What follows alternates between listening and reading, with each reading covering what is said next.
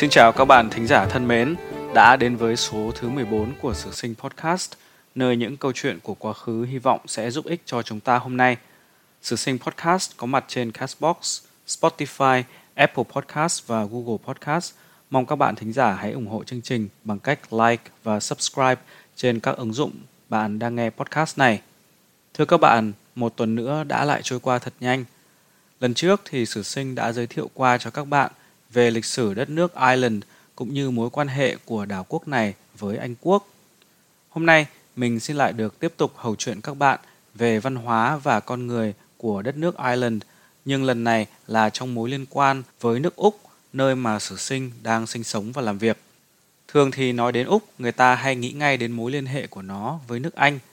Tuy nhiên, theo một thống kê Sử Sinh nghe được, có đến 1/3 dân số Úc có tổ tiên đến từ Ireland. Nếu bạn nào ở thành phố Melbourne thì các tên địa danh rất quen thuộc như phố Bourke, St. Kilda hay là Fitzroy đều có mối liên hệ đến đất nước và con người Ireland. Như vậy, di sản của người Ireland còn tồn tại trên đất Úc cho đến ngày nay quả thực không nhỏ. Chúng ta hãy cùng thử tìm hiểu xem Ireland đã để lại cho nước Úc những dấu ấn gì. Trước tiên, để điểm qua lịch sử nước Úc thì phải nói rằng đây là một quốc gia rất trẻ. Nó là một đảo quốc khổng lồ, vừa là hòn đảo lại vừa là một lục địa ở Nam Thái Bình Dương. Người châu Âu phát hiện ra hòn đảo kiêm lục địa này đã lâu, nhưng đất nước châu Âu đầu tiên chính thức đưa người đến định cư ở Úc là nước Anh. Năm 1788, một hạm đội gồm 1.400 người trên 11 con tàu được chính quyền Anh gửi đến định cư ở Úc. Gần một nửa trong số 1.400 người trong hạm đội đó là những người dân phạm tội bị đi đày. Chính quyền Anh dùng đảo quốc Úc xa xôi như một điểm đến lý tưởng để tống khứ những thành phần bị cho là bất hảo. Theo luật pháp hà khắc của Anh Quốc thời đó thì kể cả những tội nhỏ như ăn cắp vặt cũng đủ để cho bạn phải đi đày sang Úc rồi. Những người Ireland đã có mặt ngay trên những con tàu Anh đến lập khu định cư ở Úc năm 1788 trên hạm đội mà về sau người ta gọi là First Fleet, tức là hạm đội thứ nhất. Từ đó cho đến suốt thế kỷ 19 và thậm chí cho đến tận bây giờ, nhiều làn sóng dân Ireland liên tiếp tới tìm kiếm cơ hội trên mảnh đất mới, đặc biệt là sau vụ mất mùa khoai tây từ năm 1845 đến năm 1850 ở Ireland. Với bản tính cần cù và mạnh mẽ, thậm chí bạo liệt, người Ireland nhanh chóng tham gia vào những hoạt động kinh tế chính trị trên vùng đất mới.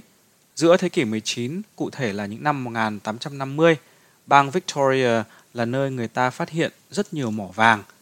Sức hấp dẫn của thứ kim loại quý này nhanh chóng thu hút thợ đào vàng khắp nơi trên lục địa Úc, thậm chí từ hải ngoại kéo đến để thử vận may. Các thợ đào vàng khi đó muốn hành nghề phải mua giấy phép từ chính quyền thuộc địa Anh với giá cắt cổ, bất kể họ có kiếm được vàng hay không. Hơn nữa, thợ lại bị hạn chế khu vực đào, mỗi người chỉ được đào trên một mảnh đất khoảng hơn 12 mét vuông. Do căm phẫn những chính sách khắc nghiệt trên của chính quyền thuộc địa Anh, ngày 11 tháng 11 năm 1854, khoảng 10.000 thợ đào vàng đã tụ họp nhau nổi loạn ở Ballarat, một thị trấn cách thành phố Melbourne hơn 100 km về phía Tây. Khi xưa, Ballarat nổi tiếng là một nơi có nhiều mỏ vàng. Đám thợ đào vàng tập trung nhau ở một khu vực mà ngày nay là vùng Eureka ở Ballarat. Chính vì thế mà cuộc nổi loạn này còn được gọi là cuộc nổi loạn Eureka Stockade. Họ hô hào phản đối các luật lệ bất công của chính quyền và nổi lửa đốt các giấy phép đào vàng. Thủ lĩnh của đám thợ đào vàng nổi loạn là ông Peter Lalor, một người Ireland. Ngày 3 tháng 12 năm 1854, chính quyền thuộc địa cử quân đội và cảnh sát đến dẹp loạn. Kết cục có 25 thợ đào vàng bị giết và 30 người bị thương. Trong số người bị thương có thủ lĩnh Peter Lalor. Ông bị trúng đạn ở tay trái và về sau phải chặt bỏ cả cánh tay. Sau một thời gian lẩn trốn, Lalor được ân xá và còn trúng cử vào Quốc hội bang Victoria năm 1855.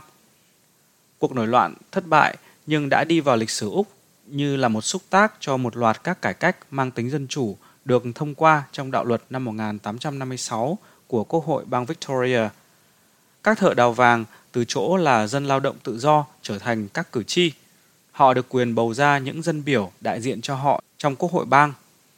Họ không còn bị yêu cầu phải là điền chủ để có quyền đi bầu cử. Vào thời đó ở Úc, cũng theo chế độ của mẫu quốc Anh, chính quyền yêu cầu cử tri phải là những người có địa vị trong xã hội mới có quyền đi bỏ phiếu. Một trong những thước đo cho địa vị là người ta phải sở hữu một số đất đai nhất định. Cuộc nổi loạn đã góp phần dẹp bỏ rào cản đó và đem lại quyền bầu cử cho tất cả công dân nam trong bang Victoria. Một điểm đáng chú ý nữa trong đạo luật năm 1856 là việc áp dụng hình thức bỏ phiếu kín khi đi bầu cử. Trước khi hình thức bỏ phiếu kín này được thi hành, bầu cử ở các nước phương Tây có tính chất công khai, ai bầu cho ứng cử viên nào mọi người đều biết cả. Cái này nghe có vẻ minh bạch nhưng thực chất lại là một điều bất lợi. Ví dụ tôi là bạn thân của ứng cử viên A, nhưng tôi lại thấy ứng cử viên B có tiềm năng hơn. Vậy làm sao tôi có thể bầu cho ứng cử viên B mà không bị mất bạn trong một hệ thống bầu cử công khai như thế? Hoặc giả ứng cử viên A là một người có quyền thế sẽ đi trả thù những ai không bầu cho mình thì sao? Điều đáng chú ý là Úc, cụ thể là bang Victoria, từ năm 1856 là nơi đầu tiên trên thế giới áp dụng hình thức bỏ phiếu kín này. Các cuộc bầu cử của Anh, Mỹ về sau cũng học tập theo mô hình đó của nước Úc. Bây giờ thì việc bỏ phiếu kín ở những nước như Úc đã trở thành điều đương nhiên, và ở những nước như nước Úc, một trong hai chuyện họ không bao giờ hỏi nhau, trừ khi là những người rất thân. Một, đó là lương của anh bao nhiêu, và hai là anh bỏ phiếu cho ai.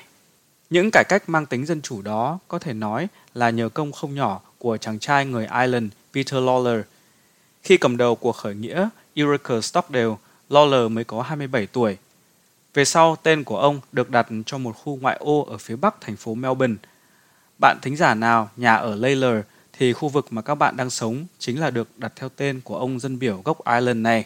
Tên của ông chính ra phát âm là Lalor, nhưng bây giờ thì người ta thường đọc là Lalor. Tuy nhiên, không phải người gốc Ireland nào cũng có một kết thúc có hậu trên đất Úc như Peter Lalor. Một nhân vật gốc Ireland khác đã đi vào huyền thoại trong dân gian Úc và thậm chí là biểu tượng văn hóa là tướng cướp Ned Kelly. Ned Kelly tên thật Edward Kelly, là con của hai di dân người Ireland sinh ra tại bang Victoria tháng 12 năm 1854. Ned Kelly bắt đầu nghiệp giang hồ từ năm 14 tuổi khi theo học nghề của một vị sư phụ trong ngành cướp đường. Sau một loạt các rắc rối với chính quyền do các hành vi hành hung và trộm cắp, Ned Kelly trở thành một nhân vật bị chính quyền truy nã. Tên tuổi của Ned Kelly trở nên nổi như cồn tháng 10 năm 1878 với vụ phục kích toán cảnh sát 4 người được cử đi săn lùng băng đảng của Kelly. Cuộc đấu súng dẫn đến cái chết của 3 trong số 4 viên cảnh sát. Sau vụ này, chính quyền bang Victoria tăng số tiền thưởng cho cái đầu của Ned Kelly và 3 đồng đảng từ 800 lên 2.000 bảng Anh. Tuy nhiên, do được sự bao che của dân địa phương, băng nhóm 4 người của Kelly vẫn lẩn trốn chính quyền bang Victoria như những bóng ma. Tháng 2 năm 1879, băng nhóm Kelly vượt biên giới sang bang New South Wales, cướp ngân hàng tại một thị trấn có tên Jerilderie và cuỗm đi một số tiền mặt khoảng 2.141 bảng Anh, tức là tương đương 300-400.000 đô la Úc theo thời giá hiện nay. Nếu chỉ dừng lại ở việc trộm cướp thì Ned Kelly sẽ chỉ đi vào lịch sử như là một tên cướp lành nghề. Tuy nhiên, sau khi thực hiện vụ cướp nhà băng ở Jerilderie, Ned Kelly còn để lại cho tờ báo địa phương một bức thư ngỏ. Trong thư, y biện hộ cho những hành động của băng nhóm mình bằng cách lên án các hành động bạo ngược của cảnh sát với gia đình Kelly. Kelly cũng cho thấy là một người có ý thức chính trị khi tố cáo những kẻ cậy quyền cướp đất, bức hiếp dân nghèo tại bang Victoria. Và cuối cùng, cái này mới cho thấy dòng máu Ireland vẫn chảy dần dật trong huyết quản của Kelly. Bức thư nêu cao truyền thống phản kháng huyền thoại của dân tộc Ireland chống lại ách độc tài Anh Quốc. Cuộc quyết chiến cuối cùng giữa băng nhóm của Kelly với cảnh sát diễn ra trong 2 ngày 26-27 tháng 6 năm 1880 tại một thị trấn tên là Glen Rowan, cách thành phố Melbourne 236 km về hướng Đông Bắc. Lúc đó băng nhóm Kelly đang cố thủ trong một khách sạn và bắt giữ một số người làm con tin. Để chuẩn bị chào đón lực lượng cảnh sát tới bố giáp, cả 4 thành viên trong băng của Kelly đã chế mỗi người một bộ áo giáp sắt nặng tới hơn 40 kg với đầy đủ mũ trụ. Cuộc đọ súng diễn ra suốt đêm 26 tháng 6 đến tận sáng hôm sau với kết cục cả 3 đồng đảng của Kelly đều bị bắn chết. Khoảng 7 giờ sáng ngày 27 tháng 6, Ned Kelly vẫn một mình cầm cự với cảnh sát.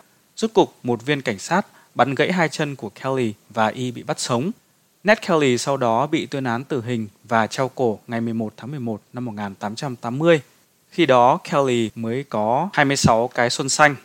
Cho đến tận ngày hôm nay, huyền thoại về Ned Kelly vẫn còn gây nhiều tranh cãi ở Úc. Thời gian trôi đi khiến người ta có xu hướng thi vị hóa nhân vật tướng cướp này. Có người còn gán cho Ned Kelly danh hiệu một nhà cách mạng, một dạng Robin Hood của thế kỷ 19. Có không biết bao nhiêu sách báo phim ảnh về Ned Kelly. Những địa điểm hoạt động và thị trấn nơi diễn ra trận đọ súng cuối cùng của băng đảng Kelly thậm chí bây giờ trở thành tụ điểm du lịch thu hút khách cả ở trong và ngoài nước Úc tới viếng thăm. Chính vì những nhân vật như Ned Kelly mà trong một thời gian dài, người Úc gốc Ireland trở thành đối tượng bị kỳ thị. Trong mắt những người Úc gốc Anh, dân Ireland thường là biểu tượng của tôn giáo thù nghịch là đạo Công giáo, đồng thời gắn liền với những thành phần du đãng bất hảo. Nghe thì khó tin, nhưng đến tận giữa thế kỷ 20, ở Úc cũng đã từng có những chuyện cha mẹ theo đạo Tin lành cấm con cái hẹn hò với những người con nhà đạo Công giáo, mà những người Ireland thì phần lớn lại theo đạo Công giáo. Họ còn bị phân biệt đối xử cả trong công việc. Hôm nọ Sử Sinh xem được một bộ phim tài liệu về người Ireland ở Úc, trong đó kể một câu chuyện về người đàn ông gốc Ireland ở thành phố Melbourne tên là Lynch. Khi còn trẻ, cụ thể là năm 1933, ông Lynch được nhận vào làm ở một tiệm tạp hóa. Đến khi phát lương, phong bì ghi tên một người khác được trao cho ông Lynch.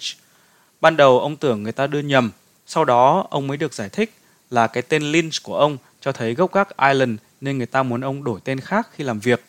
Ông Lynch ngay lập tức bỏ việc chứ không chịu tuân theo mệnh lệnh phi lý đó. Câu chuyện này gây ấn tượng khá mạnh với Sử Sinh. Mình cũng là một người dân nhập cư đến Úc sinh sống. Thói quen của người nhập cư gốc Á là thường lấy một cái tên tiếng Anh để người Úc bản xứ gọi cho dễ. Tất nhiên không có ai bắt Sử Sinh hoặc những người gốc Á đổi tên như là trường hợp của ông Lynch. Nhưng ai cũng hiểu rằng nếu bạn mang một cái tên cha sinh mẹ đẻ bị người bản xứ cho là kỳ quặc hay khó gọi thì cơ hội việc làm và hòa nhập cũng sẽ bị hạn chế đi rất nhiều. Nghe câu chuyện của ông Lynch, chúng ta mới thấy rằng chẳng riêng những người gốc Á bị phân biệt mà ngay cả những người da trắng với nhau đã có thời cũng có sự phân biệt nữa. Nói như vậy không phải là để bào chữa cho chuyện phân biệt đối xử, nhưng chỉ để thấy rằng việc người ta kỳ thị nhau là câu chuyện muôn thuở có thể xảy đến với bất kỳ ai. Không những người da vàng, da đen là nạn nhân của sự phân biệt mà ngay cả người da trắng với nhau cũng có sự phân biệt. Sự kỳ thị này dần dần bớt đi khi càng ngày người Ireland càng đóng góp nhiều hơn vào xã hội Úc. Một trong những sự kiện trọng đại cho thấy sự đóng góp đó là ở chiến dịch trên bãi biển Gallipoli ở Thổ Nhĩ Kỳ năm 1914 trong Thế chiến thứ nhất. Gần 6.000 lính Úc gốc Ireland đã xung trận và có không ít người trong số đó đã bỏ mạng trong chiến dịch này. Hàng năm, chiến dịch Gallipoli vẫn được kỷ niệm ở Úc vào ngày 25 tháng 4 và đây là một trong những dịp lễ trọng đại nhất trong năm. Người Úc hay gọi ngày này là Anzac Day. Sử Sinh sẽ dành một chương trình khác để nói kỹ hơn về chiến dịch quân sự này. Công lao to lớn của người gốc Ireland đối với nước Úc nảy sinh từ sự thù ghét của họ đối với chính quyền Anh Quốc, trong khi những người Úc gốc Anh thậm chí cho đến ngày nay vẫn còn luyến tiếc mẫu quốc và vui vẻ chấp nhận để cho nước Úc tiếp tục nằm trong khối thịnh vượng chung, thì những người gốc Ireland luôn luôn là những thành phần tích cực trong các phong trào biến Úc Châu thành quốc gia độc lập so với Anh Quốc. Những người Úc gốc Ireland khi tham gia chính trị thường nghiêng về phe cánh tả và là thành phần cốt cán của Đảng Lao động Labour Party. Trong số 7 vị thủ tướng Úc có gốc gác Ireland thì 5 người là của Đảng Lao động. Thủ tướng Úc, ông Paul Keating, một người gốc Ireland thuộc Đảng Lao động, cầm quyền từ 1991 đến 1996, là người ủng hộ nhiệt thành cho phong trào biến Úc thành một nước Cộng hòa. Thế nào là một nước Cộng hòa và phong trào Cộng hòa của Úc ra sao cũng đã được Sử Sinh điểm qua trong kỳ thứ 4 của podcast của mình. Để kết luận cho chương trình hôm nay thì chúng ta có thể thấy người Ireland da trắng cũng có một thời không tránh khỏi bị kỳ thị ở Úc do hoàn cảnh lịch sử và khác biệt tôn giáo.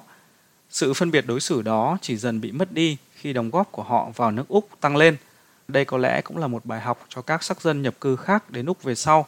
Khi người ta đến một vùng đất mới thì việc bị thiệt thòi trong thời gian đầu là điều không tránh khỏi. Tuy nhiên điều đó không có nghĩa là những người mới đến phải cam chịu mãi sự thiệt thòi đó. Cách tốt nhất để những người nhập cư mới nâng cao địa vị của mình trên quê hương thứ hai chính là hãy nâng cao sự cống hiến cho xã hội đó. Đến đây Sử Sinh xin được kết thúc cho chương trình ngày hôm nay.